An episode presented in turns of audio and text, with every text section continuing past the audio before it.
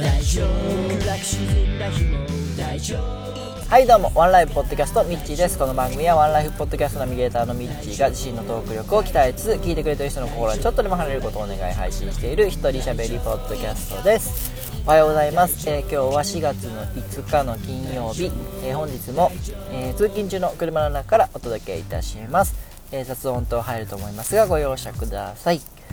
はい、えー今日はですね、ちょっと日記投稿になりますんで、え 面白くない人はすぐ聞き飛ばしていただければいいんですけども、えー昨日、おとといとですね、家族で神戸の方に旅行に行ってきました。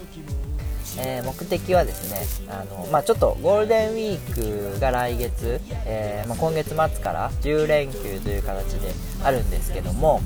あのゴールデンウィークの時期はですね人も混雑して、えまあホテルの料金とかも高くなるしということでちょっとですね早先取りというか1ヶ月ほど早めてですね この時期に、え休みを取っていこうという話になりましてで、え行ってきました。でホテルピエナ神戸というですね、えー朝食バイキングが日本一の、えーホテルがありましてでそちらに泊まりたいということで、え行きました。でまあねそのホテルに泊まることだけが目的というわけではなくて、え一応まあアンパンマンミュージアムに行ったりとか、えーお花見もついでにどっかでできたらいいねということで行ってきたんですけども、えーまず初日がスマウラ公園というところに行って、えーお花見をしてきたんですけどもあのねまだちょっとうん山の上だったのもあったんですけども桜がそんなに咲いてなくてですね、えーで初日おとといはですね結構寒くてで風も強かったんでなかなかのそのロープウェイで山の上まで登っていって、ね、そこでやろうかなと思ったんですけどもなかなかそのゆっくりする気にもならずですね。でお弁当とかも下で買って持って上がるうーようにするのが一番良かったんですけどもあの上にあるかなと思って下で買わずに行ったんです。そしたら上何もなくてですね。で結局、えー上上がってで写真を23枚撮ってですねすぐ降りてきたんですけども。で下に降りたら降りたで、えーなんかあるかと思えばこちらも、えー結構ねカフェがあったんですけどカフェがいっぱいでですごい並んでたんでんちょっと移動しようかっていうことでで移動してですね、えー南京町中華街の方に移動しましてそこで、えーまあ、いろいろたらふく小籠包なりなんなり食べました。で以前ね、えー奥さんと2人で神戸行った時はその中華街でいろいろ食べたんであここで食べたよねみたいな話をしながら、えーまあ、美味しかったんですごい満足だったんですけどもでそれでもねまだ時間が余ったりしたんで、えー六甲山の方にドライブがてら行きましてでそこでもまたうろうろしてでちょっと早いけど5時ぐらいにホテルの方に移動したんですね、まあ、ホテルが、ね、やっぱ良かったですね。サービスとか良かったですし、えー接客もすごい、えー気持ちよかったですし。で、えーそのゴールデンウィークだと高かったんですけど1ヶ月ずらしたことによって、えー結構格安でねで部屋もグレードアップできたんで、えーロイヤルツインの方に泊まりまして楽しかったですね。で、えー初日はそんな感じで終わりで2日目の朝ですねいよいよ、えー念願の朝食バイキングの方に行きましてで朝食はね、あのまあ、期待値が高かったんでパッと見入った感じではね思ったよりもって感じだったんですよ。そのもっとぐわーっと並んでいてあの料理とかもすごい食べきれないぐらいあってで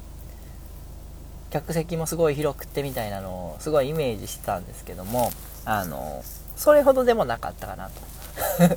うん。でまあ割とこじんまりした感じの、えーところでレストランでで料理も、うん思ったほど品数はなかったかなと。でもねあの味はめっちゃ美味しかったですねやっぱり。うん。あの本当にディナーで出てくるような味のされている料理が並んでいてあの今まで食べた朝食バイキングとか朝食ホテルの朝食なんかと比べるとやっぱ美味しかったです。でケーキなんかも結構あったんでそれもいっぱい食べまして。でまあまあ子供がまだちっちゃいんで、えー、じっとしとけないんでね。あのその辺はちょっと大変だったんですけども、うん、まあまあ満足のいく朝食でした。でその後、えー、アンパンマンミュージアム行ったんですけどもここでもですね、えー、子供はすごい喜ぶかなと思ってたんですけどもまだそこまではしゃがずにですねどっちかっていうとその人の多さにビビって、えー、怖がってたりして着ぐるみとかもあったんですけどいたんですけども 着ぐるみじゃないな。ア ンパンマンとかバイキンマンとかもいたんですけども、えー、怖がって近寄れずにですね、えー、まあ、泣くまではしなかったんですけどもあのお父さんに抱きついてきて なかなか楽しめなかったかなと。どっちかというと大人の方が楽しいんだかなという感じでしたね。はい。で入入園入場料。入場料が大人も子供も1800円するんですよ。で、えー、まあ、ディズニーとか行ったら1人8000円ぐらいかかるじゃんとかって言って1800円だって安いじゃんって言って、えー、言ってたんですけどもあのー、まあ、そんなに遊ぶようなとこもなくですね。えー、思ったよりもなんかただの展示だけだったり滑り台みたいなとこがあったりとかあの一番喜んでたのはボールパークって言ってなんかちょっと坂道になってる空間でボールをこう投げたり蹴ったりするような場所があるんですけどもそこが一番楽しそうでしたねはい。でまあまあ、えー、ちっちゃいアンパンマンとかあバイキンマンとかの絵が貼ってあったり、えー、フィギュアが置いてあったり、えー、そういう感じのところで。うんまあこれ1800円は確か高えなっていうのはちょっと思いましたね。はい。でもちょっと感動したのはその中よりも外にあるそのショッピングモールというかあのね一体がアンパンマンのいろんなコンセプトが統一されたあのショッピングモールがあってでそこはもう無料で入れるんですけどももう今度行くんだ。そこだけでも十分楽しめるなっていうのはちょっと感じましたね。うん。あのー、すごく面白かったです。であなんか世界観が完全に作られてるなっていうのがあって。なんで、えー、まあ、おすすめはショッピングモールで、えー、子供さんがいらっしゃるならそれもいいかなと。で中でももちろんあのアンパンマンと一緒に踊ったりするイベントがあるんですけどもあのその無料のところでもダンスイベントがあるんですよ。なんでそこでも十分楽しめるなというふうには思ったんですね。はい。あとですね今イベント期間限定のイベントとしてはですねあの SL マンに乗れるっていうのがあって、まあ、SL マン、に SL マンに乗車して、あのー、ちょっとだけ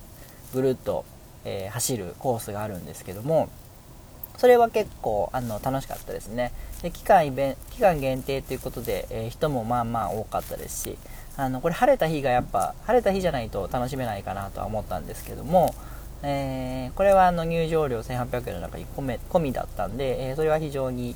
楽しめたかなというふうには思います。あともう1個は、えっと、バイキンマンの秘密基地っていう、あれは常設なんですかね、あのところもあって、ね、それはそれで結構ね、あのうちの子なんかはアンパンマンの方よりもそっちで楽しくて、まあ、もともとうちの子はあの変わ変わり者でバイキンマンの方が好きなんで、あのバイキンマンの秘密基地は楽しめたなというふうには思ってます。はい。で、えー、もうね、子供が眠くて、あの朝から眠くてはしゃげなかったりもしたんですけども、まあ、あのそれでも楽しんで、えー、走り回ったりしてたんで、えー、疲れたのかもう2時ぐらいにはもうぐずってどうにもならなかったんで帰ろうってことになりましてで車に乗った瞬間ですね、えー、動き出して多分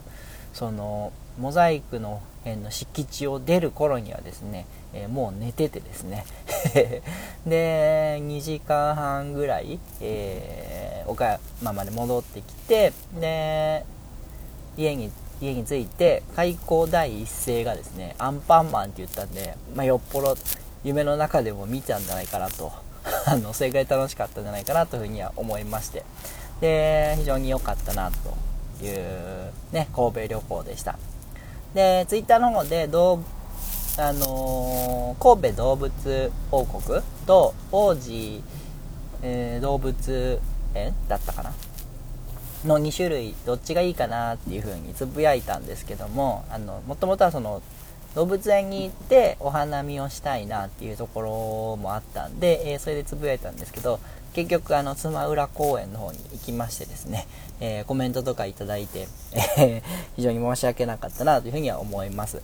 あと1点ですねあのツイッターで言えば以前ですねあのコンビニエンスなチキンたちのウッシーが神戸アンパンマンミュージアムに行ってでアンパンマンが多分女性で